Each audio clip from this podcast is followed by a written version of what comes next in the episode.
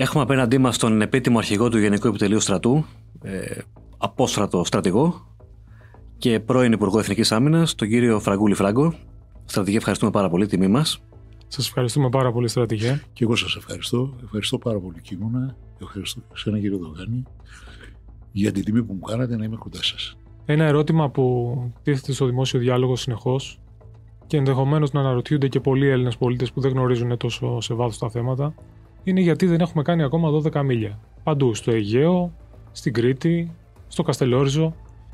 Λοιπόν, τα 12 ναυτικά μίλια στηρίζονται σε ένα δικαίωμα που απορρέει και είναι μονομερές και δεν χρειάζεται να πάρουμε άδεια από κανένα. Μπορούμε μόνοι μας να το κάνουμε, χωρίς να ρωτήσουμε την άδεια κανένας και αφορά τα κυριαρχικά μας δικαιώματα. Είναι η κυριαρχία της Ελλάδος. Δηλαδή δεν βγαίνουμε στη λογική ποιο θα ρωτήσουμε και εκεί ισχύουν τα πάντα, ό,τι ισχύει και για το έδαφος. Αυτό πρέπει να ξέρει ο Έλληνας. Ενώ πέρα από τα 12 ναυτικά μίλια είναι τα κυριαρχικά δικαιώματα. Να ξεκαθαρίζουμε τις έννοιες. Εθνική κυριαρχία λοιπόν. Εκτιμώ ότι το 1995 όταν υπογράψαμε και εγκρίναμε μέσα στο Ελληνικό Κοινοβούλιο ότι η Ελλάδα αποδέχεται το διεθνές δίκαιο, τότε την ίδια μέρα όλα τα κόμματα μαζί έπρεπε να πούνε να και τα 12 ναυτικά μίλια. Υπάρχει μάλιστα μια παλιά ιστορία που λέει ότι το 1931 όταν κάναμε τα 10 ναυτικά μίλια, ξέρω αν το έχετε υπόψη σας, αν θέλετε να σας στείλω για το ΦΕΚ, δεν μιλάγε τότε μόνο για την θάλασσα, μιλάγε για τον αέρα και για τη θάλασσα. Το έχετε υπόψη σας. Εκείνο το ΦΕΚ. Όχι, εγώ ομολογώ πως όχι. Και εγώ ομολογώ ότι δεν το ήξερα, αλλά το βρήκα και έχω το ΦΕΚ και θα σας το στείλω. Για να το βάλετε εδώ στην ε, οθόνη. Το ΦΕΚ δηλαδή λέει ότι έχουμε 10 μίλια. Αν μπορούμε να διακόψουμε τη συνέντευξη, θα το στείλω τώρα. Κατά συνέπεια, αυτά τα οποία ισχυρίζονται οι Τούρκοι είναι εντελώς παράλογα. Δεν έχουμε κανένα δικαίωμα να μιλάνε για κάσος μπέλι, το οποίο κάνανε αμέσως μετά που εμείς ε, αποδεχθήκαμε το διεθνές δίκαιο. Είναι τέσσερα κράτη που δεν το έχουν αποδεχθεί. Δεν χρειάζεται να τα παριθμίσουμε. Φυσικά το ένα είναι οι Ηνωμένες Πολιτείες, αλλά οι οποίοι ήδη έχουν κάνει το δικαίωμά τους πράξη και έχουν πάει στα 200 μίλια και μάλιστα και πολύ περισσότερα. Γιατί υπάρχει μια δυνατότητα να πάνε και πέρα από τα 200 ναυτικά μίλια. Και σε όλα τα νησιά τους όπως το έχουν κάνει και όλοι. 148 από τις 149 παράκτητες χώρες έχουν επεκτείνει τα χωρικά τους είδωτα στα 12 ναυτικά μίλια. Καμία χώρα αυτή δεν απειλήθηκε από πόλεμο.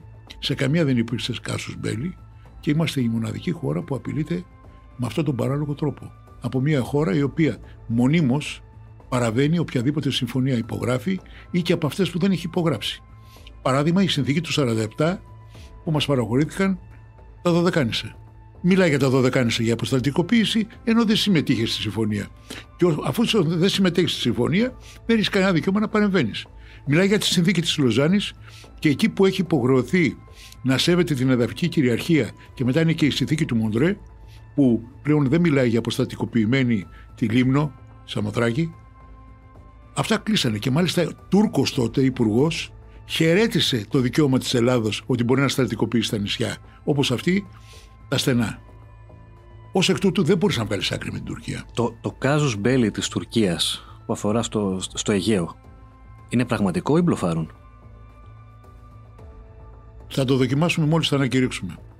Και εγώ λέω να το ανακηρύξουμε για να τελειώνουμε με την πλόφα τους και μάλιστα η πρόταση είναι απευθύνεται προς την όποια κυβέρνηση έχει την ευθύνη της διακυβέρνησης της χώρας, όταν αυτή κρίνει την κατάλληλη στιγμή και όταν οι ένοπλες δυνάμεις διαβεβαιώσουν ότι θα τους συντρίψουμε, ότι θα πάθουν την τεράστια ζημιά και εμείς δεν θέλουμε να καταστραφεί η συγκεκριμένη χώρα, αυτή είναι η αλήθεια, θα πάθουμε και εμείς ζημιές. Αλλά και τώρα να γίνει, θα καταστραφούν. Έχουμε το πάνω χέρι. Η συζήτηση προς το παρόν είναι για να γίνει επέκταση νότια και νοτιοδυτικά της Κρήτης. Αυτό όμως έρχεται σε έτσι, κόντρα με το τουρκολιβικό μνημόνιο. Εκεί. Το παράνομο. Το παράνομο τουρκολιβικό. Βεβαίως. Εγώ θα πω κάτι. Δηλαδή, να, τελειώσει, να τελειώσει ο πόλεμος στην Ουκρανία, να σταματήσουν να πιέζουν οι Ηνωμένες Πολιτείες, γιατί αυτή είναι η βασικά το ΝΑΤΟ και τα λοιπά, παίζουν οι άλλοι το χαρτί, και να μην ε, επικαλούνται συνεχώς ότι πρέπει να εμφανίζεται ως μια γροθιά το ΝΑΤΟ. Ποιο ΝΑΤΟ δηλαδή, που η Τουρκία δεν εφάρμοσε τις κυρώσεις και υποφελείται με πολλά δισεκατομμύρια από αυτά που κάνει με τη Ρωσία αλλά και με την Ουκρανία. Παίζει σε δύο ταμπλό και το παίζει μάλιστα και ειρηνοποιός δύναμη. Τότε εκτιμώ και όσο προχωράνε και τα προγράμματα του, και του πολεμικού ναυτικού αλλά και της πολεμικής αεροπορίας και του στρατού και προχωράμε πολύ δυνατά γιατί πήραμε και τους Αγγλούς από την, το Ισραήλ προχωράει η παράδοση του Ραφάλ προχωράνε τα Viper τα F-16 η Τουρκία μένει πίσω δεν παίρνει F-16 και μακάρι να μην πάρει ποτέ και μακάρι να πάρει άλλα τόσα όπλα ρωσικά και μακάρι να ισλαμοποιηθεί ακόμα παραπάνω διότι αποφυτούν εκατομμύρια μαθητές τα τελευταία χρόνια από τα θρησκευτικά λύκεια, τα Ισλαμικά θρησκευτικά λύκεια, τα Ιμάμ Χατίμπ Λισελερή. Διότι και ο ίδιος ο Ερντογάν ένας απόφυτος από αυτούς είναι.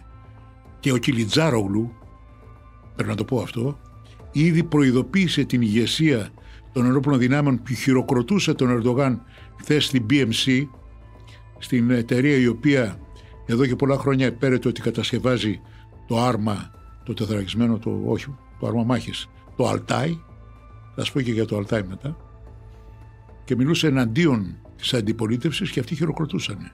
Και μάλιστα τους είπε: Βγάλετε τις στολές σας. Η αρχηγή, ναι. Βγάλετε τις στολές σας και πολλέ άλλε βαριές κουβέντες. Και στον ίδιο τον Ερντογάν είπε: Δεν τρέπεσαι λιγάκι. Αυτά που έλεγες θα κάνεις εσύ. Έχεις militarizing the armed forces. Μιλήσατε... Δεν ένα γλυκό βλεκτελέρι, τώρα να το πω και τουρκικά δηλαδή, για να μιλήσουμε και κανονικά τη γλώσσα, τις τουρκικές ενόπλες δυνάμεις. Μιλήσατε για τα F-16. Έχει ανοίξει μια κουβέντα από κάποιους για το αν συμφέρει την Ελλάδα, αν μας συμφέρει, να πάρει σε βάθος χρόνο, όχι τώρα, η Τουρκία τα F-16. Το επιχείρημα είναι ότι με αυτόν τον τρόπο θα μείνει στο δυτικό άρμα. Ενώ αντιθέτως, λένε δηλαδή ότι αεροπλάνα η Τουρκία θα πάρει έτσι κι αλλιώς. Α πάρει δυτικά αεροσκάφη, ώστε να είναι και ελεγχόμενη από το ΝΑΤΟ. Ναι. Η Τουρκία θα τραβήξει το δρόμο της. Η Τουρκία θα αποφασίσει για τον εαυτό της τι θέλει να κάνει. Εμείς θέλουμε αυτό που θέλουμε εμείς. Να έχουμε το πάνω χέρι όσον αφορά την πολεμική αεροπορία. Λοιπόν, όσο ποτέ δεν πάρει η Τουρκία F-16, τόσο καλύτερα για μας. Ακόμα και άλλα αεροπλάνα να πάρει δυτικά και όχι ρωσικά, είτε ξέρω εγώ είναι τα.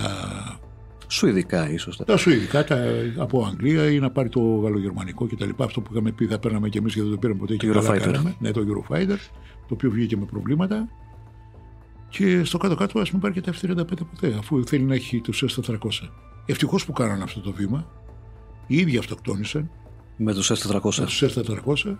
Γιατί, να το πω λιγάκι έτσι λαϊκά, η πολλή μαγιά πληρώνεται. Νόμιζαν ότι μπορούν να κάνουν τα πάντα. Ότι είναι απόλυτα αυτόνομοι. Εδώ ήταν το πρώτο χτύπημα αυτό που επιδιώκει ο Ερντογάν να περάσει ότι έγινε περιφερειακή και παγκόσμια δύναμη. Άκουγα κάποιον άλλον λέει: Η Τουρκία γίνει παγκόσμια δύναμη. Τι είναι αυτά που λέτε; Για να γίνεις παγκόσμια δύναμη, πρέπει να έχεις μια κοινωνία η οποία να είναι μια γροθιά. Ποια Τουρκία, Ποιοι είναι οι Τούρκοι; Ένα 42% αυτό προσδιορίζεται ως Τούρκος. Ξεχνάνε πόσοι Κούρδοι γεννιούνται. Και τι θα γίνει με την ανατροπή του πληθυσμιακή όταν οι Κούρδοι θα πάρουν μετά από 20 περίπου χρόνια το πάνω χέρι και θα είναι πλειονόντα στην Τουρκία. Όσο δεν τους δίνει έστω μια στοιχειώδη αυτονομία και δεν καταργεί το ένα κουρδικό κόμμα πίσω από το άλλο. Αυτό είναι το, η απάντησή μου. Μακάρι λοιπόν να Ισλαμοποιηθεί η Τουρκία, μακάρι η Τουρκία να πάρει και άλλα ρωσικά όπλα και κάποια στιγμή εφόσον κάνει τέτοια τερτύπια, γιατί αυτά είναι τα ανατολίδικα παιχνίδια που κάνει με τη Φιλανδία και τη Σουηδία, και ευτυχώς στη Σουηδία είπαν επιτέλους αυτό που έπρεπε αντρίκια να πούνε. Σταματήστε πλέον να μας βάζετε όρους. Γιατί πιστεύετε και ότι. Και θυμήθηκαν ότι είναι και δημοκρατία δηλαδή. Γιατί πιστεύετε ότι έχει τέτοιες απαιτήσεις η Τουρκία από το Αιγαίο; Τι θέλει στο Αιγαίο η Τουρκία; Είναι ο ρηκτός πλούτος που ενδεχομένως υπάρχει; Είναι η κάθοδος από τη Μαύρη Θάλασσα στην Ανατολική Μεσόγειο και στη Μεσόγειο γενικότερα; Τι θέλει, τι ζητάει από εκεί ο Ερντογάν; Όλα όσα είπες είναι μέσα. Καταρχήν θέλει να σπάσει αυτό το αδιαπέραστο τείχος που είναι τα ελληνικά νησιά. Και μάλιστα προσπάθησε να λύσει και τον πληθυσμό. Τα νησιά είναι αυτά που τον φοβίζουν, είναι αυτά που σταματούν την Ανατολία ε, να τραβηχτεί προς τη θάλασσα. Τι είναι αυτό που Ξέρει τον φοβίζει; ότι τα νησιά έχουν και χωρικά ύδατα, ότι έχουν και υφαλοκρηπίδα και ότι όταν τεθεί το θέμα και της αποκλειστικής οικονομικής ζώνης στο Αιγαίο εκτιμώ ότι θα έχουν ένα μεγάλο κομμάτι της αποκλειστικής οικονομικής ζώνης θα είναι ελληνική. Εξάλλου οι χάρτες είναι γνωστοί. Εντάξει, το, επιχείρημα, το επιχείρημα των Τούρκων είναι ότι δεν θέλουν τα 12 ναυτικά μίλια, γιατί αν το κάνουμε θα γίνει το Αιγαίο μια κλειστή θάλασσα. Ε. Θα μπορούν καν να περάσουν. Δηλαδή, μόνο με αυλαβή διέλευση θα μπορούν να περάσουν τα πλοία τους. Κοιτάξτε, δείτε, ένα κράτος το οποίο ανήκει στην ίδια συμμαχία που είναι στο ΝΑΤΟ, δεν πρέπει καν να την απασχολεί τι θα γίνει αν το Αιγαίο έχει περισσότερα χωρικά Το, έχει το περισσότερο δηλαδή τα χωρικά ύδατα ανήκουν στην Ελλάδα ή όχι. Όπως δεν απασχολεί και τα άλλα κράτη. Δηλαδή, αν δεν έχεις εχθρικές βλέψεις, δεν σε ενοχλεί. Ούτε και τώρα τους είπαμε ποτέ μην κάνετε κάποιες ασκήσεις στα διεθνή ύδατα. Μέσα στο Αιγαίο. Δεν του έβαλε περιορισμούς η Ελλάδα. Και αυλαβή διέλευση, εφόσον είναι συμμαχικό κράτος, θα την κάνουν. Ακόμα και στα δικά τους αεροσκάφη, αν κατέθεταν σχέδιο πτήσεως, γιατί εκεί τίθεται κάθε φορά και λένε 10 στον αέρα, 6 στη θάλασσα και εμείς πετάμε εκεί στα. Πόσο συμμαχικό κράτος, βέβαια, είναι ένα κράτος το οποίο έχει κηρύξει κάζου πέλη. Ναι, δηλαδή, εδώ είναι ακριβώς που τρελαίνεται και ο Γι' αυτό δείχνει αυτό το πρόβλημα να είναι άλυτο ουσιαστικά. Άλυτο είναι ως ένα σημείο. Εγώ θα επιμείνω ότι εάν κατέθετα σχέδια πτήσεω, που σημαίνει ότι προστατεύεις και τα πολιτικά αεροσκάφη. Γιατί ένας όταν μπαίνει ευνηδία μπορεί να γίνουν και συγκρούσεις, να κατεβάσει και κανένα πολιτικό αεροπλάνο για να έχουμε άλλα. Και είσαι υποχρεωμένος σαν χώρα να αναγνωρίσεις ότι μπαίνεις που δεν είναι άγνωστο. Δηλαδή εκεί είναι ο παραλογισμός των Τούρκων με αυτά που συμβαίνουν στο Αιγαίο. Και πολύ σωστά τους υπομένετε. Δεν έχετε δικαίωμα να κάνετε υπερπτήσει και να παραβιάζετε τον εθνικό εναέριο χώρο της Ελλάδος. Και γι' αυτό δεν θα πάρετε ποτέ F-16. Και αυτό πρέπει να το προστατεύσουμε κι εμείς. Το πότε θα τα πάρει, ας τα αποφασίσει η ίδια. Ούτε καν οι Αμερικανοί μπορούν να το αποφασίσουν. Οι Αμερικοί έχουν ψηφίσει ένα νόμο. Το ξέρετε πολύ καλά ότι οτιδήποτε αντιστρατεύεται στην εθνική ασφάλεια των ΗΠΑ, οπλικό σύστημα, εσύ δεν παίρνεις δικό μας οπλικό σύστημα που θα αποκαλυφθεί η ταυτότητά του ή και που θα δώσει το δυνατότητα να αναγνωρίζει ποια αεροσκάφη πετούν. Αυτό είναι για τους S400. Α συνεχίσουν λοιπόν να παίρνουν οπλικά συστήματα από τη Ρωσία, ας πάρουν και αεροπλάνα που δεν από τη Ρωσία και όταν πάρουν και αεροπλάνα, νομίζω θα πάρουν και το δρόμο της εξόδου. Και τότε πλέον δεν θα μιλάμε ότι μας απειλεί η Τουρκία, θα απειλεί το ΝΑΤΟ και εμείς όταν μας απειλεί θα πούμε άρθρο 5. Και θα έρθουν υποχρεωτικά όλοι να πολεμήσουν στο πλευρό μας. Α συνεχίσει λοιπόν η Τουρκία να φύγει. Τώρα, εάν θα πρέπει να είναι μια Τουρκία η οποία να σέβεται το διεθνές δίκαιο, να μην ενοχλεί με κάσου μπέλη την Ελλάδα, να σέβεται την κυριαρχία μας, να θέλει να συνεργαστεί όπως κάθε γείτονα, το θέλουμε κι εμείς. Θα θέλαμε πολύ καλά να αναπτύξουμε τις σχέσεις μας και να συμβιώσουν ειρηνικά και να σταματήσει και η φρενιτίδα των εξοπλισμών. Ποιος δεν το θέλει. Προφανώς. Από εκεί και πέρα όμως οι ίδιοι προφανώς δεν το θέλουν. Και γι' αυτό βλέπετε ότι συνεχίζουν να έχουν 45.000 κατοχικά στρατεύματα στην Κύπρο, σε μια χώρα κράτος μέλος της Ευρωπαϊκής Ένωσης και απορώ γιατί οι Κύπροι τώρα που ζήτησαν οι Σουηδοί και οι Φιλανδοί να μπουν στο ΝΑΤΟ δεν το ζητήσαν κι αυτοί. Και πρέπει οπωσδήποτε μετά τη συμφωνία που υπογράψαμε τις ΗΠΑ και αυτό ήταν μεγάλο βήμα, πολύ μεγάλο βήμα και μπράβο εκεί και στον ε, αρχηγό του ΓΕΦ, στο Δημόκριτο το Σαρβάκη, τον στρατηγό, τον οποίο ξέρω πολύ καλά, έχουμε συνεργαστεί στο παρελθόν, που προχώρησαν σε αυτή τη συμφωνία και που θα ανεβάσει και το επίπεδο των Κυπριακών. Έφυγε των Κυπριακών Ενόπλων Δυνάμεων και η γνώμη μου είναι ότι η Κύπρος πρέπει και ναυτικό και αεροπορία να, να συγκροτήσει. Με μάλιστα θα τους δώσουμε τον τρόπο και τη δυνατότητα και τα μέσα και το προσωπικό και καράβια και οτιδήποτε άλλο αεροπλάνα τα οποία γιατί να δώσουμε τα F-16 τα Block 30 θα κάνουμε μια αναβάθμιση πάω στην Κύπρο. Πάρτε και πιλότους. Τελειώνουν και τις παραγωγικές σχολές δικές μας. Φέρτε και εδώ πέρα να εκπαιδεύσουμε και στην Ικάρων, να δημιουργήσουμε στο πολεμικό ναυτικό, να έχουμε και πολεμικό ναυτικό και αεροπορία. Διότι αλλιώς δεν είναι πλήρης στρατός. Είναι κάτι μεσοβέζικο. Πρέπει να καταλάβουν και οι ίδιοι ότι πρέπει να βάλουν και το χέρι στην τσέπη. Ναι. Πέρα από το Κάζος Μπέλι, ε, οι Τούρκοι απειλούν συνεχώς. Και υπάρχει, υπάρχει εδώ πέρα η, η εξήγηση στο ιστορικό της χώρας ότι οι Τούρκοι το κάνουν αυτό για δικιά τους εσωτερική κατανάλωση. Το κάνει ο Ερντογάν για προεκλογικούς σκοπούς, ε, δεν το εννοούν. Μήπως είναι, μήπως, μήπως είναι πολύ βολική αυτή η εξήγηση για μας. Μήπως πρέπει να το κάνουν για πολλούς λόγους. Γίνεται ως ένα σημείο για εσωτερική κατανάλωση, αλλά δεν μπορεί να λες κάσους μπέλη στην Ελλάδα, επειδή θα σου θίξει το τουρκολιβικό μνημόνιο. Θα έρθουμε, άλλη... θα έρθουμε ένα βράδυ, λένε, όχι μόνο κάσους μπέλη. Δηλαδή, θέλω να πω, κάθε μέρα ακόμη και κάτι καινούργιο. Καλώς να ορίσουν. Να έρθουν βράδυ, να έρθουν μέρα. Είμαστε φιλόξενος λαός, θα τους περιποιηθούμε και ας μάθουν αυτοί να κολυμπάνε, διότι δύο φορές σε δύο διαφορετικές φάσεις τους διαλύσαμε την Οθωμανική Αυτοκρατορία. Τώρα, αν θέλουν να διαλύσουν και τη σημερινή Τουρκία, ας το πράξουν. Υπάρχουν και άλλοι λαοί που θέλουν να ζήσουν. Είναι τα εκατομμύρια των Κούρδων, κοντεύουν τώρα κοντά στα 28 εκατομμύρια μέσα στην Τουρκία. Ε, θα είναι, είναι άλλα 7 εκατομμύρια, 7,5. λένε ε, από κάποιο και μετά. Συγγνώμη, Κώστα μου, είναι 7-7,5 εκατομμύρια που ζουν στο Ιράκ. Άλλα τόσα είναι στο Ιράν Ακόμα και στην Αρμενία υπάρχουν χωριά κουρδικά που ίσως δεν έχει ακουστεί και στη Συρία άλλα 3 εκατομμύρια. Όταν λοιπόν αυτοί, αυτά τα μανιτάρια μεγαλώσουν και ενωθούν και καταλάβουν και οι Κούρδοι διότι και αυτοί έχουν τις δικές μας ασθένειες δεν συνεννοούνται εύκολα μεταξύ τους και γίνουν μια γροθιά τότε η Τουρκία θα δει πόσα πίδια έχει ο Σάκος και πόσο μπορεί να κομπάζει ότι έχει τον καλύτερο στρατό στο ΝΑΤΟ ή το δεύτερο μεγαλύτερο στρατό διότι έτσι έλεγε και η Σοβιετική Ένωση.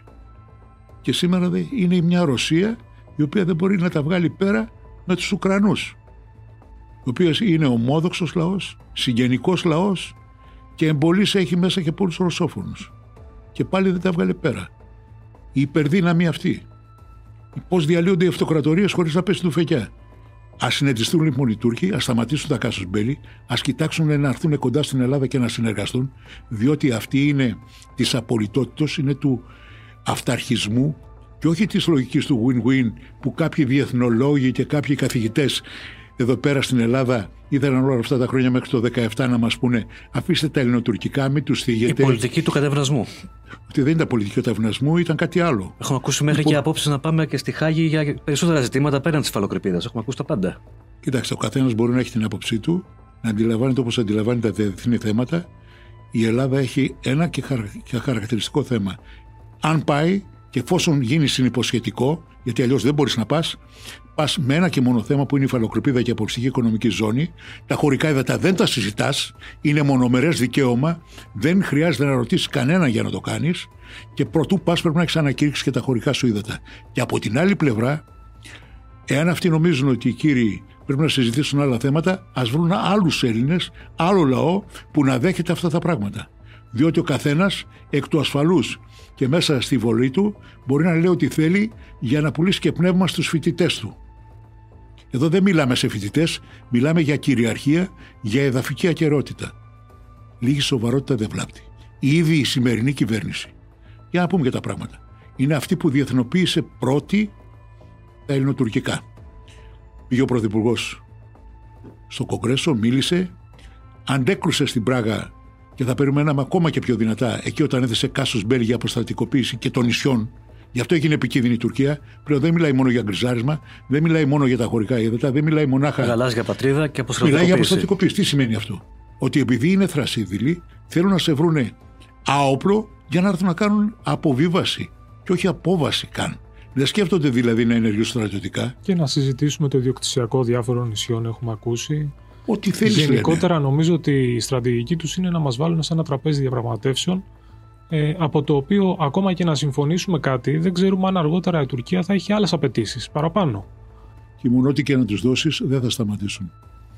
Στην Τουρκία υπάρχει μια παροιμία η οποία λέει ζήτα εσύ και ας μην έχεις δίκιο και μία τρίχα να κερδίσεις, αυτό είναι κέρδος. Η λογική του αρπακτικού. Ζούμε χίλια χρόνια το τζιχαντισμό της Τουρκίας είναι το τζιχάντ το οποίο ζουν, τώρα το μαθαίνουν οι άλλοι. Αυτό είναι το τζιχάντ, αυτός είναι ο Ρωσπόλεμος από τη μάχη του Μάτζικερτ μέχρι σήμερα. Έχουμε υποστεί μύρια τόσα και θα έπρεπε όλοι αυτοί που πετάνε αυτές τις ρουκέτες για να γίνουν, να είχαμε δίθεν, να ξεφύγουμε και να πούμε κάτι περισσότερο, σαν την άλλη την κυρία που έλεγε στη Σμύρνη. Δεν, Συνοστισμός. ή άλλα περίεργα που έχουν ακουστεί για να σοβαρευτεί αυτή η χώρα.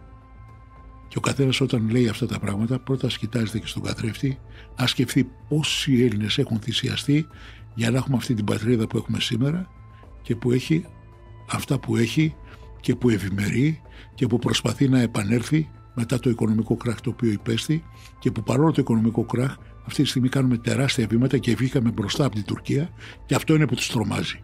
Το ότι η Ελλάδα πρέπει να είναι μπροστά και στους τρεις κλάδους των ενόπλων δυνάμεων και στο στρατό και στην αεροπορία και στο ναυτικό. Διότι με τις τελευταίες συμφωνίες που γίνονται με τους Αγγλούς από το Ισραήλ, με κάποια άλλα συστήματα, με τα ντρόν στα ελληνικής κατασκευής που ήδη θα βγουν στον αέρα όταν πρέπει να βγουν και τα αντιδρόουν για τα δικά τους και με όλα τα άλλα τα συστήματα τα οποία αναπτύσσει ο στρατός και με τον εξυγχρονισμό που θα γίνει των MLRS και θα μπορούν να χτυπάνε και αυτά 300 χιλιόμετρα γιατί με ρωτήσατε προηγουμένως τι μπορούμε να κάνουμε και πώς θα χτυπήσουμε στη συζήτηση που είχαμε προηγουμένως πριν ε, βγούμε στον αέρα και θα πρέπει να καταλάβουν οι Έλληνες ότι έχουμε απαντήσεις για αυτά τα θέματα. Ακόμα και, για τον Ταϊφούν τους. Και σε επίπεδο, θα πάμε και στον Ταϊφούν. Να πάμε στον Και σε επίπεδο συμμαχιών νομίζω ότι έχουμε περάσει μπροστά ναι. σε σχέση με τους Τούρκους πλέον. Είναι, Όταν η Γαλλία σου λέει ότι εγώ θα έρθω, θα έρθω στρατιωτικά και ας, επειδή δεν θα έρθει την πρώτη ώρα, όπως συνέβη με την Ουκρανία, καλά αυτή δεν ήταν και μέρος του ΝΑΤΟ σε καμιά συμμαχία δεν ήταν, ήταν απ' έξω. Προσπαθούσαν να έρθουν. Σε εμάς με το παιχνίδι που παίξαμε και βγήκαμε μπροστά στα θέματα της Ουκρανίας, ας το κατηγορούν μερικοί, αυτή τη στιγμή μπορούμε να απαιτήσουμε από την Ευρωπαϊκή Ένωση τη δική τους κοινή εξωτερική πολιτική και άμυνα. Διότι αν κάπου ε, χωλαίνει η Ευρωπαϊκή Ένωση, πρέπει να καταλάβουν αυτοί οι οποίοι σήμερα είναι τα αφεντικά της, σήμερα είναι οι ηγέτες της, οι αρχικοί ηγέτες άλλα φανταζόντουσαν και άλλα ονειρευόντουσαν. Για μια ενωβρωμένη Ευρώπη που θα είναι και οικονομική ένωση, αλλά θα έχει και κοινή εξωτερική πολιτική και άμυνα. Και έτσι ο Κωνσταντίνος Καραμαλής με αυτό το όραμα ξεκίνησε να βάλει την Ελλάδα στην Ευρωπαϊκή Ένωση. Όχι αυτή την Ευρωπαϊκή Ένωση η οποία αφιταλαντεύεται και δεν ήθελε να ξοδέψει και ένα ευρώ για να έχει στρατό. Ή να ξοδεύει. Τώρα κατάλαβαν οι Γερμανοί ότι πρέπει να φτιάξουν στρατό και να βάλουν 100 δισεκατομμύρια σαν αρχικό κεφάλαιο. Τα λίγα τελευταία χρόνια άρχισε να εξοπλίζεται συστηματικά η Ελλάδα. Μα δεν μπορούσαν. Καταρχήν δεν μας το επιτρέπαν τα μνημόνια. Εγώ ζήσα μια κατάσταση η οποία δεν είχαμε ούτε καν τα λειτουργικά. Δηλαδή δεν μπορούσαμε να βρούμε ούτε μια βίδα.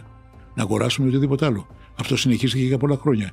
Και είναι προς τιμή των ε, συναδέλφων όλων των κλάδων, οι οποίοι με κάθε τρόπο και μέσον κρατήσαν σε υψηλό επίπεδο την αποτρεπτική δύναμη και στα πέτρινα χρόνια αυτά τα οποία περάσαν της δεκαετίας. Και ήδη με αυτά τα οποία, τα οποία γίνανε ταχύτατα, αυτό πρέπει να το καταλάβουν όλοι οι Έλληνες. Είμαστε ήδη σε καλύτερο επίπεδο από ότι 10 χρόνια πριν. Έχουμε προλάβει. Α πούμε, τις φρεγάτες θα του πάρουμε, τις έχουμε. Τώρα, για τώρα εδώ θα πω κύριο Δογάνη, γιατί η ερώτηση είναι πολύ κρίσιμη και πολύ βαριά. Άκουσα Κώστα. Αυτή τη στιγμή η Ελλάδα έχει βάλει ένα πρόγραμμα το οποίο είναι σε εξέλιξη και εδώ είναι και η απάντηση προς τον κείμενα του πότε και πώς. Διότι πρέπει να έχει, όχι να έχουμε τη σιγουριά, γιατί αυτό ποτέ δεν θα είναι 100% τι θα συμβεί, αλλά όταν έχεις διασφαλίσει υπεροχή παντού όπου χρειάζεται και στο στρατό και στον αέρα και στο ναυτικό, διότι την αυτοσύνη τη δικιά μας δεν θα τη φτάσουν ποτέ αυτοί. Και ας φτιάξουν και αναντολού ελικοπτεροφόρο και ας φτιάξουν και υποβρύχια, διότι Μάλτα Γιόκ αυτοί είπανε. Και θα βρεθούν στο βυθό αν αποφασίσουν να κάνουν κάτι. Σε όλες τις περιπτώσεις ήταν λοκαρισμένοι. Και το 1974 στην Κύπρο από τα υποβρύχια και το στα Ήμια Απλά κάποιοι άλλοι δεν άφησαν να πάθουν αυτό που έπρεπε να πάθουν. Πιστεύετε και εσείς ότι χάσαμε ευκαιρία στα ίμια; Δυστυχώς δεν ήταν, ήταν ετεροβαρής η συμπεριφορά των Αμερικανών. Ακόμα και τώρα όταν λένε ε, κάντε διάλογο και βρέστε τα, για μένα είναι η λογική του Πόντι Πιλάτου. Εμείς, ξέρετε, δεν μπορούμε να πούμε ότι δεν πρέπει να εφαρμοστεί το διεθνές δίκαιο, αλλά ξέρετε, καλύτερα να συζητήσουμε. Να συζητήσουμε τι δηλαδή, εντάξει. Εσύ είσαι ο Αμερικανός και μου λες, ας πούμε, αλλά να συζητήσουμε. Θα του πω εγώ, ξέρεις, εγώ ανακηρύσω το μονομερέ μου δικαίωμα που είναι τα 12 ναυτικά μίλια. Θα πρέπει να το συζητήσω και να πω τι. Τι να εγγυηθώ, αφού υποτίθεται ότι είναι στο ΝΑΤΟ. Άρα δεν τους ενοχλούμε. Ό,τι θέλουν να κάνουν. Α κάνουν μονάχα να μας ενημερώνουν, θα κάνουν μια άσκηση, οτιδήποτε άλλο ή μια βλαβή διέλευση, θα πάνε τα καράβια από εδώ και από εκεί. Αφού θα το επιτρέψουν ακόμα και στα, στα ρούσικα που λένε οι άλλοι εδώ πέρα, οι συνάδελφοι της Ελλάδος. Νομίζω ότι γι' αυτό αμφισβητούν και την κυριαρχία και, την και το ιδιοκτησιακό κάποιων νησιών για να μπουν στη συζήτηση και των χωρικών υδάτων. Δηλαδή, δεν μπορείς εσύ να επεκτείνεις τα χωρικά ύδατα σε ένα νησί που ευγαίνει ο Τούρκος και λέει δεν είναι δικό σου. Και σε αυτό το τραπέζι των διαπραγματεύσεων προσπαθούν να μας βάλουν. Και μου επειδή βρεθήκαν και άλλοι που είπαν άλλα διάφορα πράγματα, εγώ θα πω ότι για να πετύχουν οι Τούρκοι το δικό μας ναυτικό αποκλεισμό, αν θέλουν να κάνουν την κατάληψη ενός νησιού θα πρέπει να έχουν τοπική αεροπορική υπεροχή. Δηλαδή να μην πετάει τίποτα στον αέρα. Για να κάνουν ναυτικό αποκλεισμό και να κάνουν την απόβαση. Αυτά στα λέει ένας πρώην διοικητής ταξιαρχίας πεζοναυτών. Δεν μιλάω σαν αρχηγός στρατού τώρα. Μιλάω σαν αυτό που έχω ζήσει. Που ξέρω εγώ πώς γίνεται μια ανακατάληψη, μια κατάληψη ενός νησιού ή ξέρω όταν θέλεις να δημιουργήσεις το όμικρο 1 και όμικρο 2 κτλ. Αυτά που λέμε εμείς. Α μην μπερδεύουμε τον κόσμο. Άρα δεν μπορούν σε καμία περίπτωση να φοβούνται οι Έλληνες ότι ξέρεις, θα μας κάνουν αυτοκριτικό αποκλεισμό και δεν θα μπορέσουμε να στείλουμε δυνάμεις και αυτά. Τι είναι αυτά; Άμα φτάσουμε εκεί, είναι πόλεμος. Είναι πόλεμος. Τώρα εμεί σου επιτρέπουν να φτάσεις στα νησιά. Διότι αυτή είναι η λογική των Τούρκων. Παίρνουμε συνέχεια κάτι και προχωράμε. Μετά τον κρυζάρισμα, τώρα προσχωρήσαμε στην αποστρατικοποίηση. Αυτό είπε στην Πράγα ο άλλος. Κάσος Μπέλη, γιατί εσείς δεν σεβαστήκατε τις συνθήκες. Ποιες συνθήκες, ρε; Σε αυτή που δεν ήσουν αμέτωχο στο, στο Παρισίο για τα Δωδεκάνησα, δυνατόν... στη Λοζάνη και την που άλλαξε και με τη συνθήκη του Μαντρίδο 36, που ακόμα και Τούρκος υπουργός είπε πολύ ορθά τα εξοπλίζεται. Ποια είναι η λογική τους και τι μας απαγορεύει. Μας είπαν ακόμα ότι ο αστυνομικός δεν μπορεί να έχετε, ότι η χωροφυλακή δεν μπορεί να έχετε εκεί. Ναι, ακούστηκε και αυτό. Δηλαδή, τι, με, με ποιους να συζητήσεις και τι, κύριε Αμερικάνε; Αυτά πρέπει και τα λέμε. Πριν δεν τα λέγαμε. Τώρα διεθνοποιείται το θέμα. Και πρέπει να γίνεται και με σωστή ατζέντα. Όταν σε προσκαλεί όποιος έχει καλή διάθεση να προσκαλέσει να σε συζητήσει, θα του πεις: Ναι, θα έρθω να συζητήσω με τον Ιμπραήμ Καλίν, παράδειγμα, αυτόν τον κύριο το λιμοκοντόρο με τη ρεντικότα, που εμφανίζεται ότι είναι ο ευγενής κτλ., αλλά είναι το πιο γεράκι από τα γεράκια. Και βγαίνει μετά και αδειάζει το συνομιλητή του. Είπαμε λέει για τα σύνορα. Ποια σύνορα, ρε; Υπάρχει Έλληνας πρωθυπουργός να συζητήσει για σύνορα. Τολμάς και λες αυτά τα πράγματα. Γι' αυτό που με ατζέντα. Μάλιστα, θα έρθουμε κύριε Υπουργό, Υπουργός είναι η γυναίκα των, Αμερικανών, των Γερμανών, να έρθω να συζητήσω. Ποια είναι η ατζέντα, τι θέλει να συζητήσουμε κύριος; Να ρίξουμε, ξέρω τι να τεστά, τι ρίξουμε. Τι να κάνει η Τουρκία; Να σταματήσει παραβάσεις παραβιάσεις στον εναέριο χώρο. Να σταματήσει να μας απειλεί. Να ρίξει το κάσος μπέλι. Το πρώτο πράγμα που πρέπει να λέμε στον ΝΑΤΟ και στην Ευρωπαϊκή Ένωση, δεν μπορούμε να συμβιώσουμε με την Τουρκία ως σύμμαχη χώρα, διότι μας απειλεί με, με, πόλεμο. με πόλεμο. Για ένα μονομερές δικαίωμα που έχουμε αυτό. Και ένα άλλο που καθυστερούμε, πέραν των χωρικών υδάτων, γιατί το βάζετε συνέχεια, είναι και αποκλειστική οικονομική ζώνη. Έχουν, γίνει, είναι καλά, έχουν γίνει βήματα Α είναι καλά ο κύριος Μανιάτης που έκανε και έστειλε αυτό το έγγραφο που είχε στείλει τότε το 2011, το 2011 στον Οργανισμό Ηνωμένων Εθνών, διότι πρέπει να στείλεις γεωγραφικές συντεταγμένες, πρέπει να στείλεις χάρτες, πρέπει να ορίσεις, να κλείσεις τους κόλπους, να κάνεις τις ευθύς γραμμές κτλ. Τα ξέρετε πολύ καλά. Είναι ρεαλιστικό το σενάριο να κάνουμε ΑΟΣ με την Κύπρο; Το ζητάνε πάρα πολύ. Για να γίνει ΑΟΣ πρέπει να την ανακηρύξει. Την ανακηρύξαμε; Όχι. Ε, ναι, αυτή είναι η ερώτηση. Αν μπορούμε να το κάνουμε με την Κύπρο. Είναι... Να ανακηρύξουμε και να οριοθετήσουμε. Να ανακηρύξουμε και να οριοθετήσουμε. Και αν οι κύριοι της Άγκυρας έχουν διαφορά, έρχονται και πάμε στο Διεθνές Δικαστήριο του Αμβούργου, που είναι το πλέον αρμόδιο, ή τέλος πάντων να συνυποχωρήσουμε, αλλά με ένα θέμα μονάχα. Για την ΑΟΣ και την, και, την υφαλοκρηπίδα. Μόνο για ένα θέμα. Συνυποσχετικό ότι μόνο αυτό θα συζητηθεί εκεί. Ούτε για νησιά, ούτε για κυριαρχίες, ούτε για άλλα που μας πήρατε και δεν μας τα πήρατε. Και ακόμα και η Γάβδος είναι τουρκική. Και κακώς πήγε ο κύριος Πρωθυπουργός της Ελλάδος στη Γάβδο. Με τρελά, τρελά, τρελά πράγμα. Δηλαδή, ξεφεύγει από κάθε έννοια λογικής. Είναι σαν να μπω εγώ αυτή τη στιγμή μέσα στο Βόσφορο και να πω γιατί πήγες στην Πρίγκιπο. Που ήταν ελληνικό νησί, όλο Έλληνες μέναν εκεί. Και ο φίλος μου ο Εμίλιος ο Έδεν, που είναι Κωνσταντινοπολίτης και είναι χειρούργος οφθαλμίατρο, ποιητή κτλ., που μένει εδώ στο Πάλιρο, να πει μου καταστρέψαν το νησί. Άρα πρέπει να πάμε να πούμε απαγορεύουμε του Τούρκους να πηγαίνουν στην Πρίγκιπο. Δεν γίνονται αυτά τα πράγματα. Διότι θα πάμε στη Βυζαντινή Αυτοκρατορία μετά, πούμε όλα ήταν δικά μας και γιατί είστε εσείς εκεί. Το τραγικό με την Τουρκία είναι αυτό που λέει ο Τσεγκί Ζακάρ.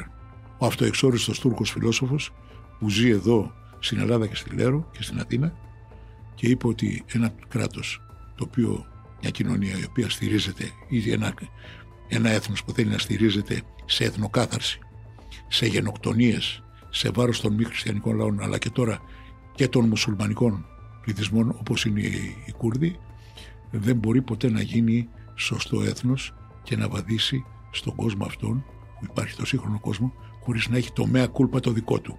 Αυτό που κάνανε οι Γερμανοί, έστω και αν δεν το κάνανε όσο θέλανε να το πιστεύουν, όταν έκαναν το μέα κούλπα για τους Εβραίους. Αυτοί δεν το έχουν κάνει. Και όσο δεν το κάνουν, δεν πρόκειται ποτέ να πατήσουν τα πόδια τους. Αυτά λέει ο Τσεγκί Ζακάρ. Τον έχω ακούσει ειδή όμως ή τον έχω δει και σε ντοκιμαντέρ. Το οποίο όταν το δείτε, οι μη χαμένες πατρίδες που αφορά τα Σεπτεμβριανά, μιλάει ο ίδιος ο Τσεγκί Ζακάρ και τα τονίζει αυτά. Αυτό ήθελα να πω για αυτή τη χώρα η οποία δεν σέβεται καμία συμφωνία, οτιδήποτε έχει υπογράψει και την επόμενη μέρα το παραβιάζει ω εγκύτρια δύναμη πήγε στην Κύπρο. Αποκατέστησε την όποια παρεκτροπή, την οποία υπήρχε η πολιτική παρεκτροπή. Έπρεπε να αποχωρήσει. Αλλά και οι Άγγλοι παίξαν το παιχνίδι τους. Mm. Ήταν του Διέργη Βασίλευε. Ποτέ δεν είχαν δικαίωμα. Οι, είχαν, οι Τούρκοι είχαν παραιτήθει παντελώς από την Κύπρο. Με έγραφα και συμφωνίες. Νομίζω ότι τρία πράγματα είναι αυτά στα οποία καταλήγουμε. Διεθνείς συμμαχίες, διεθνές δίκαιο και να είμαστε όσο το δυνατόν πιο ισχυροί. Οι ένοπλες δυνάμεις είναι το ισχυρό χαρτί για την αποτροπή. Τα άλλα δύο συνεπικουρούν και συνεπικρούν με τον καλύτερο δυνατό τρόπο όπως είναι το διεθνές δίκαιο και οι συμμαχίες που είναι η διπλωματία. Και είπαμε, έχουμε τη συμφωνία με τη Γαλλία, έχουμε τις ΗΠΑ, έχουμε αναπτύξει συμφωνίες και με τα αραβικά κράτη. Μην ξεχνάτε ότι η Αίγυπτος, τα Ηνωμένα Αραβικά Εμμυράτα, το Τουμπάι, αυτά τα τέσσερα κράτη υπέγραψαν μια συμφωνία που είπε ότι η Τουρκία πρέπει να απομακρύνει άμεσα όλα τα στρατεύματά της από Ιράκ, Συρία και Λιβύη και χωρίς όρους. Και ήδη προς αυτή την κατεύθυνση κινείται ο Ερντογάν για το εκμεταλλευτεί να μην έχει την απειλή Άσαντ από κάτω, από τη Συρία. Προσπαθεί Κάτι να το που πρέπει κλείσει. να κάνουμε εμείς όμως. Προσπαθεί να κλείσει το μέτωπο εκεί. Να κλείσει το μέτωπο, αλλά εμείς πρέπει να πούμε στον Άσαντ, έλα εδώ, εμείς έχουμε κοινό εχθρό. Σου κατέχει έδαφος, σε απειλεί και επομένως αφού σου κατέχει έδαφος και σε απειλεί, όπως είχαμε τόσα χρόνια καθέ σχέσει, πρέπει να προχωρήσουμε για το χτυπήσουμε το μαλακό υπογάστριο. Διότι στο μιλή όρου που είχαν κάνει, το μαλακό υπογάστριο τους απειλούσε η Κύπρος, η Μοσούλη, το Κυρκούκ, τα οποία θέλουν να καταλάβουν μέσα στο Ιράκ, η Βόρεια Συρία, την Αλεξανδρέτα την οποία πήρανε, το σατζάκι της Αλεξανδρέτας, το πήρανε από τη Συρία και είναι κατά 65% Άραβες εκεί και από την άλλη μεριά τώρα θέλουν, αμφισβητούν τη Θράκη μας και τα νησιά. Επομένως πρέπει να καταλάβουν οι Έλληνες ότι αυτό το εθνικό όραμα των Τούρκων είναι σε εφαρμογή και δεν είναι κάτι καινούριο. Αυτό είναι διαχρονικά, είναι από το 1923 και μετά που το ψήφισε η Τουρκική Εθνοσυνέλευση. Το μέγιστο όμως πρόβλημα και περίμενα να μου κάνει την ερώτηση ποιο είναι κατά τη γνώμη σας οι πατρίδες μας. Είναι η απειλή από την Τουρκία ή κάποιο άλλο; Το δημογραφικό. Δημογραφικό, νομίζω ότι- Βλέπω ότι δημογραφικό. και οι δύο συνομιλητές μου συμφωνούν ότι νούμερα έχουμε το είναι δημογραφικό αμέτρητα. μπροστά μας. Διότι η εθνική ασφάλεια και άμυνα εξαρτάται από το δημογραφικό. Εάν δείτε τις κλάσεις, αυτές που είχαμε πριν από 20 χρόνια και αυτές που θα έχουμε μετά από 10 χρόνια, είναι κάτι λιγότερο από το μισό από ό,τι στρατεύονταν τότε οι Έλληνες. Εάν δείτε οι θάνατοι ότι είναι 135.000 και οι γεννήσεις δεν έχουν υπερβεί τις 65.000 την περασμένη χρονιά, είχαμε πολύ μεγαλύτερη πτώση, θα πρέπει να βρεθούν λύσεις ώστε να δοθεί δυνατότητα για αξιοπρεπή διαβίωση των Ελλήνων και για μέτρα τα οποία θα, κυλάνε, θα ξεκινάνε από τη σύλληψη του τε- μέχρι την ενηλικίωση. Αν δεν ληφθούν Ανάλογα ε, με το υψηλό. δραστικά μέτρα, δεν θα υπάρχουν ως έθνος. Δηλαδή δεν, δεν έχουμε κάτι να Κώστα, συζητήσουμε. χάνουμε συνέχεια πληθυσμό.